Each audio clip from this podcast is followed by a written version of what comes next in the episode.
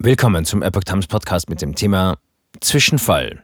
Eierwurf auf Baerbock bei Wahlkampfauftritt. Ein Artikel von Epoch Times vom 9. Mai 2022. Das Ei habe sein Ziel verfehlt, meldet die Polizei.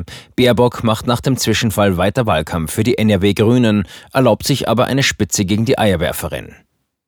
Bei einem Wahlkampfauftritt für die Grünen in Nordrhein-Westfalen ist auf Bundesaußenministerin Annalena Baerbock mit einem rohen Ei geworfen worden. Bei der Veranstaltung am Sonntagnachmittag in Wuppertal habe das Ei sein Ziel verfehlt, sagt ein Polizeisprecher.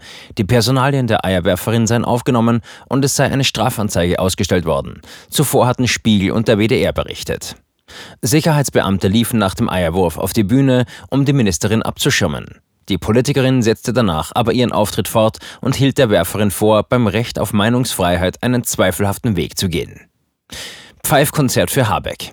Die Bundesregierung steht in Kreisen von Friedensaktivisten und auch in anderen Teilen der Bevölkerung in der Kritik, weil sie die Lieferung schwerer Waffen aus Deutschland in die Ukraine befürwortet. Die Grünen waren jahrzehntelang gegen Waffenlieferungen.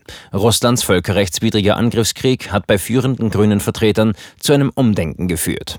Bundeswirtschaftsminister Robert Habeck musste Ende April bei einem Wahlkampfauftritt in Bielefeld ein Pfeifkonzert über sich ergehen lassen. In Nordrhein-Westfalen wird am kommenden Sonntag ein neuer Landtag gewählt.